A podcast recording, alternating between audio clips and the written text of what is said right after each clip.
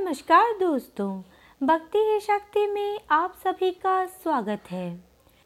जो भी मनुष्य रथ के ऊपर बैठे हुए भगवान जगन्नाथ जी का दर्शन करता है, उसका पुनर्जन्म फिर नहीं होता।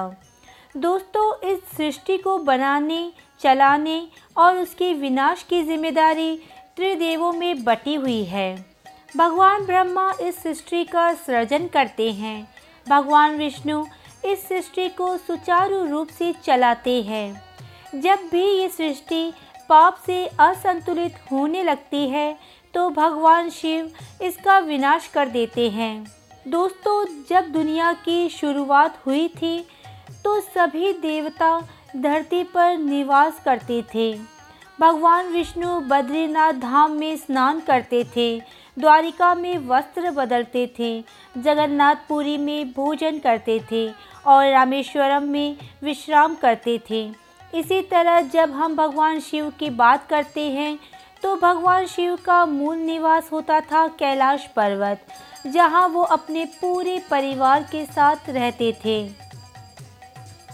फिर परिवर्तन हुए, सतयुग आया, द्वापर युग आया, सतयुग आया और अंत में कलयुग आया।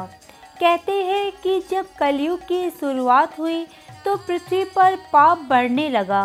दुनिया तेज़ी से अपने विनाश की ओर अग्रसर होने लगी। तब सभी देवताओं ने भूलोक को छोड़ दिया। भगवान विष्णु के बाद सृष्टि के संचालन की ज़िम्मेदारी हमारे प्रभु श्री जगन्नाथ जी पर आ गई। दोस्तों, प्रभु श्री जगन्नाथ जी नाथों के नाथ हैं। यदि मैं आपसे कहूँ कि कलयुग में सिर्फ़ दो ऐसे देवता हैं जो सबसे ज़्यादा जागृत है।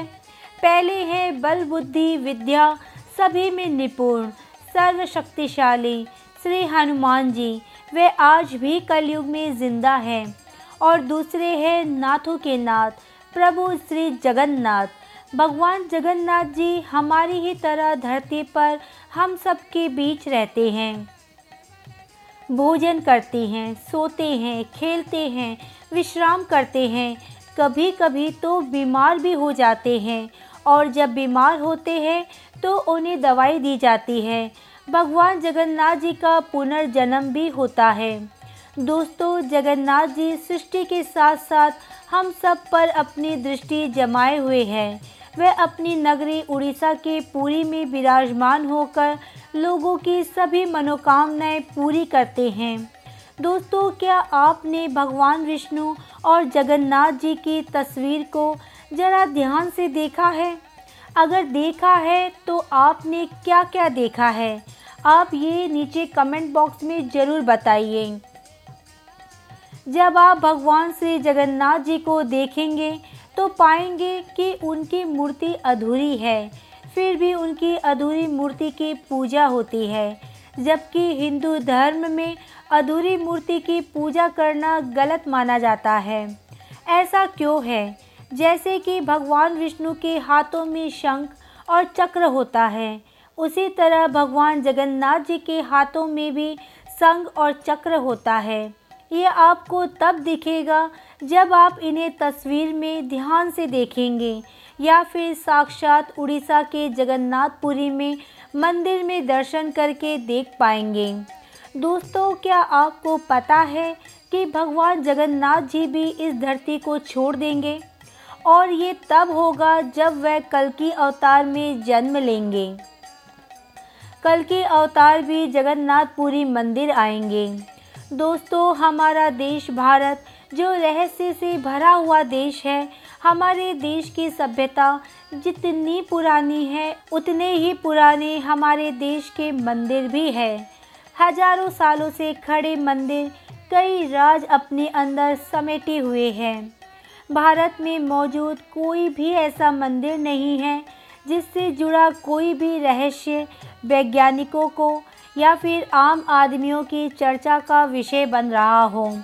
बद्रीनाथ धाम जिसे जगत के पालनहार भगवान विष्णु का आठवां वैकुंठ कहा जाता है, वहीं दूसरी तरफ़ जगन्नाथपुरी धाम को धरती का पहला वैकुंठ कहा जाता है। वहीं दूसरी तरफ़ जगन्नाथपुरी धाम को धरती का पहला वैकुंठ कहा जाता है।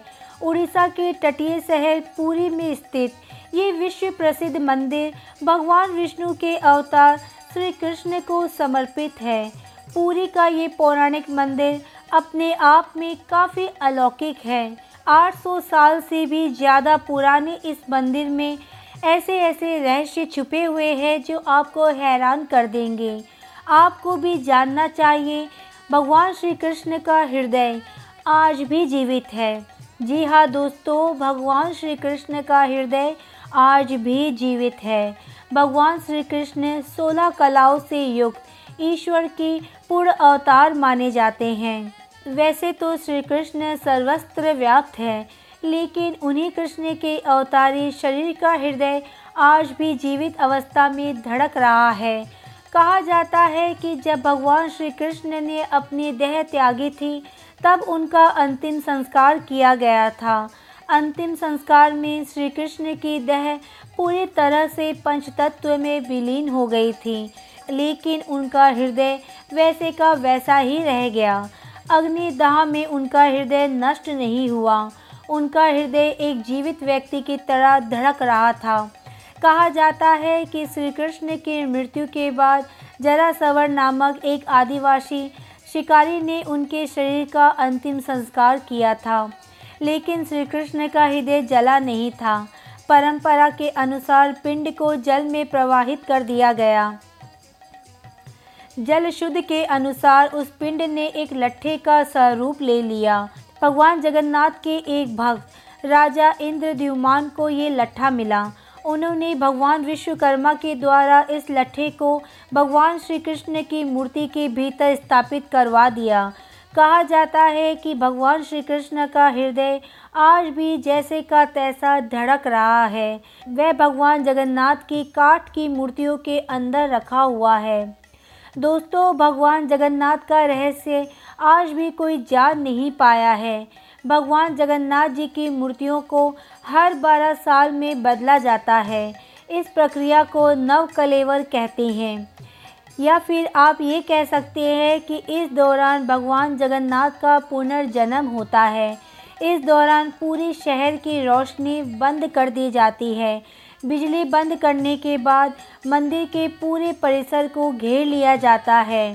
सीआरपीएफ व सेवा के संरक्षण में आने के बाद मंदिर में कोई भी प्रवेश नहीं कर सकता। पुजारी की आँखों पर पट्टी बाँध दी जाती है। उनके हाथों में मोटे मोटे दस्ताने पहनाए जाते हैं। मंदिर के अंदर घोर घने अंधकार के बीच पुजारी उस पदार्थ को बाहर निकालता है। फिर उसे नई मूर्ति में स्थापित कर देता है। इसी भगवान श्री कृष्ण के हृदय को ब्रह्म पदार्थ कहते हैं। इस ब्रह्म पदार्थ के रहस्य को आज तक कोई भी समझ नहीं पाया। सैकड़ों वर्षों से एक मूर्ति से दूसरी मूर्ति में ये ब्रह्म पदार्थ हस्तांतरित कर दिया जाता है। खास बात तो ये है कि ब्रह्म पदार्थ को बदलने वाला पुजारी भी ये नहीं जानता कि वह किस चीज़ को स्थानांतरित कर रहा है। क्योंकि उसके हाथों में दस्ताने होते हैं। आँखों पर पट्टी बंधी होती है। हालाँकि ब्रह्म पदार्थों को बदलने वाले पुजारी ये ज़रूर कहते हैं कि वह उस पदार्थ को बदलते हैं। वह किसी खरगोश के जैसे उछलता रहता है। आज जो पूरी के मंदिर के विषय में आश्चर्यजनक बात सुनते हैं, ये उसी पदार्थ का ही चमत्कार है। उसके चमत्कारों की व्याख्या अनंत है। दोस्तों इसी ब्रह्म पदार्थ में भगवान श्री कृष्ण की सभी ईश्वरीय शक्तियाँ समाहित हैं। कहते हैं कि जब कलयुग का अंत होगा और कलकी का अवतार होगा, तब जगन्नाथपुरी मंदिर समंदर में समा जाएगा। फिर भगवान जगन्नाथ जी की मूर्तियों को छतिया पटा में शिफ्ट कर दिया जाएगा। इसी दौरान भगवान कल की जगन्नाथपुरी मंदिर के अंदर रखे ब्रह्म पदार्थ से सभी शक्तियों को खुद में समाहित कर लेंगे। फिर ब्रह्म पदार्थ का धड़कना बंद हो जाएगा।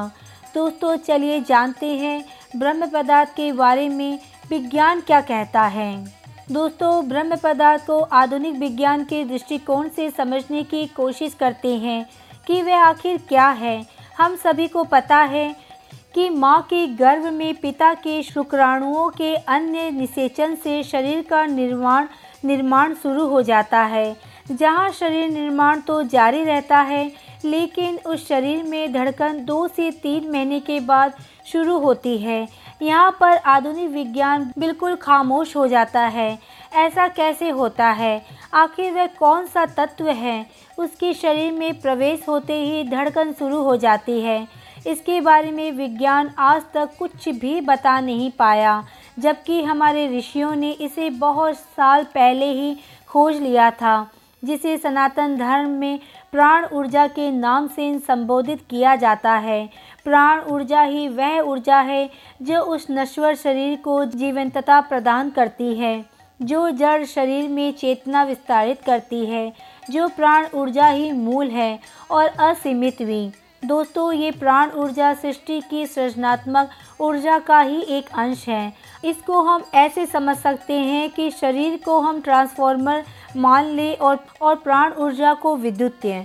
तो ये शरीर के ऊपर है कि दोस्तों, वह 220 वोल्ट तक की ऊर्जा ग्रहण करें या फिर इक्कीस हज़ार वोल्ट तक की ऊर्जा को। इस ऊर्जा से शरीर को केवल जीव आत्मा ही नहीं मिलती, बल्कि आश्चर्यजनक और अचंभित कर देने वाले परिणाम भी देखने को मिलते हैं। हमारे यहाँ तो योगियों ने ऊर्जा को संकलित करके जीवित रहते ही शरीर के बाहर निकल जाने की व्यवस्था को खोजा है। फिर अपनी मर्ज़ी से शरीर में पुनः प्रवेश करने के मार्ग को भी खोजा। जिसे हम सभी प्रकाया प्रवेश के नाम से जानते हैं। ऐसे ही हिमालय की गुफा में तपस्यारत योगियों के बारे में सुना होगा। जिनकी तपस्या के मार्ग में ये शरीर कभी भी वादा नहीं रहता। तो ज़रा सोचिए कि जिस श्री कृष्ण को पूर्णा अवतार माना जाता है, उनकी ऊर्जा की सीमा क्या रही होगी? उनकी पराकाष्ठा क्या रही होगी? दोस्तों, अब जरा जगन्नाथ मंदिर के रहस्यों को जान लेते हैं। जगन्नाथ रथ यात्रा का रहस्य। उड़ीसा के पुरी में निकलने वाली रथ यात्रा 500 सालों से चली आ रही है। इसके बारे में स्कंद पुराण, नारद पुराण, पद्म पुराण और ब्रह्म पुराण में वर्णन मिलता है। इसमें भगवान जगन्नाथ जी के साथ साथ भाई बलभद्र और बहन सुभद्रा जी भी रथ पर सवार होती है। मान्यता है कि रथ को खींचने वालों को मोक्ष की प्राप्ति होती है। ये यात्रा नौ दिनों तक चलती है। ये एक ऐसा उत्सव है, इसमें स्वयं भगवान जगन्नाथ रथ पर बैठकर घूमने निकलते हैं। इस उत्सव में भगवान जगन्नाथ रथ पर सवार होकर पूरे नगर का भ्रमण करते हैं। अंत में अपनी मौसी के घर गुड़ीचा पहुँचते हैं। रथ यात्रा के दौरान हर साल एक घटना घटित होती है। वह इस दिन बारिश का होना है। इस बात का इतिहास गवाह है कि रथ यात्रा का कोई भी साल ऐसा नहीं गुजरा जब रथ यात्रा के दौरान बारिश न हुई हो। इस पर कई बार बुद्धिजीवियों में चर्चा हुई। कहा गया कि ये मात्र एक संयोग है। संयोग कुछ बार तो हो सकता है, लेकिन सालों से रथ यात्रा के दौरान बारिश का होना कोई सहयोग नहीं हो सकता। दूसरा, भगवान जगन्नाथ के रथ का मजार पर रुकने का रहस्य। सबसे हैरानी की बात तो ये है कि हिंदू धर्म के देवता का मुस्लिम मजार से क्या रिश्ता है? कहानी ये है कि जब भारत में मुग़लों का शासन हुआ करता था, तब उनकी सेना में सालवेग नामक एक वीर था। सालवेग के पिता एक मुस्लिम और माँ एक हिंदू थी। युद्ध के दौरान सालवेग के माथे पर गहरी चोट लगी। इस चोट के ठीक न होने की वजह से उसे सेना से निकाल दिया गया। उसकी माँ ने सालवेग को दुखी देखकर उसे भगवान जगन्नाथ के दरबार में जाने के लिए कहा। सालवेग अपनी माँ की बात मानकर भगवान की भक्ति करने लगा। अपने मुस्लिम भक्त की भक्ति से भगवान जगन्नाथ इतने प्रसन्न हुए कि वह उनके सपने में आए और सालवेग ने सुबह उठकर अपनी चोट को सही पाया। तो भगवान का गुणगान करते हुए भगवान जगन्नाथ के मंदिर पहुँच गया। लेकिन मुस्लिम होने के कारण उसे अंदर नहीं जाने दिया गया। तब सालवेग ने कहा कि अगर वह जगन्नाथ का सच्चा भक्त है तो वह उन्हें दर्शन देने खुद ब खुद आएँगे। सालवेग जब तक जीवित रहा, तब तक वह भगवान की भक्ति करता रहा, लेकिन उसे भगवान के दर्शन नहीं हो पाए। जब उसकी मृत्यु हुई, तब उसी वर्ष भगवान जगन्नाथ जी के रथ यात्रा के दौरान भगवान का रथ अपने आप ही सालवेग की मजार के सामने जाकर रुक गया। लोगों ने बहुत कोशिश की लेकिन रथ एक इंच भी नहीं हिला। तब किसी ने भगवान के परम भक्त सालवेग के बारे में बताया। इसके बाद वहाँ मौजूद सभी लोगों ने सालवेग के नाम के जयकारे लगाए। तब जाकर भगवान जगन्नाथ का रथ आगे बढ़ा। तब से हर वर्ष ऐसा ही होता है। दुनिया के सबसे बड़े रसोई घर का रहस्य। दोस्तों, जगन्नाथपुरी मंदिर में 500 रसोइये अपने 300 सहयोगियों के साथ मिलकर भगवान जगन्नाथ जी का प्रसाद तैयार करते हैं। लगभग दो लाख भक्त यहाँ रोज भोजन कर सकते हैं। कहा जाता है कि मंदिर में प्रसाद चाहे कुछ हज़ार लोगों के लिए ही बना क्यों ना हो, लेकिन इससे लाखों लोगों का पेट भर जाता है। हर दिन इस रसोई में बना प्रसाद श्रद्धालुओं में बांटा जाता है। सुबह श्रद्धालुओं की संख्या लाखों में पहुँच जाती है। लेकिन इस रसोई से जुड़ी सबसे रोचक बात तो ये है कि यहाँ पर भोजन कभी भी कम नहीं पड़ता और ना ही कभी व्यर्थ जाता है। लोगों की माने तो सारा दिन इस रसोई में श्रद्धालुओं को प्रसाद बांटा जाता है। प्रसाद कभी भी कम नहीं होता, वैसे ही प्रसाद खत्म हो जाता है। मंदिर के गुंबद का छाया न बनने का रहस्य। दोस्तों, ये दुनिया का सबसे भव्य और ऊँचा मंदिर है। ये मंदिर चार लाख वर्ग फुट में फैला हुआ है। इसकी ऊंचाई लगभग 214 फुट है। मंदिर के पास खड़े रहकर इसका गुंबद देख पाना असंभव है। इसकी छाया में गहरा राज छुपा हुआ है। इस गुंबद की छाया दिन के किसी भी समय अदृश्य ही रहती है। इसकी छाया कभी भी किसी को दिखाई नहीं देती। हमारे पूर्वज कितने बड़े इंजीनियर रहे होंगे, जो इस मंदिर के उदाहरण से ही समझा जा सकता है। पूरी के मंदिर का भव्य रूप सातवीं सदी में बनाया गया था। चमत्कारिक सुदर्शन चक्र का रहस्य। जगन्नाथपुरी के मंदिर के गुंबद के ऊपर सुदर्शन चक्र लगा हुआ है। ऐसा कहा जाता है कि पुरी में आप कहीं पर भी खड़े हो, हर जगह से मंदिर के शीर्ष पर लगे सुदर्शन चक्र को आप देख सकते हैं। इस चक्र की बनावट इतनी अद्भुत है कि आपको किसी भी दिशा से देखने पर ऐसा लगता है कि सुदर्शन चक्र आपके सामने ही है। यानी कि ये हमेशा सामने से ही दिखाई देता है। इसे नील चक्र भी कहा जाता है। ये अष्ट धातु से बना है। इसे बेहद पवित्र माना जाता है। गुंबद के ऊपर पक्षी या फिर हवाई जहाज़ के ना उड़ने का रहस्य। दोस्तों, मंदिर के ऊपर गुंबद के आसपास आप कभी किसी भी पक्षी को उड़ते नहीं देख पाएँगे। इसके ऊपर से विमान नहीं उड़ाया जा सकता। अगर मंदिर के शिखर के पास कोई विमान उड़ता भी है तो उसका रास्ता अपने आप ही बदल जाता है। मंदिर के शिखर के पास पक्षी भी उड़ते हुए नज़र नहीं आते। दोस्तों, उम्मीद करती हूँ कि आपको इस वीडियो से जुड़ी जानकारी ज़रूर पसंद आई होगी।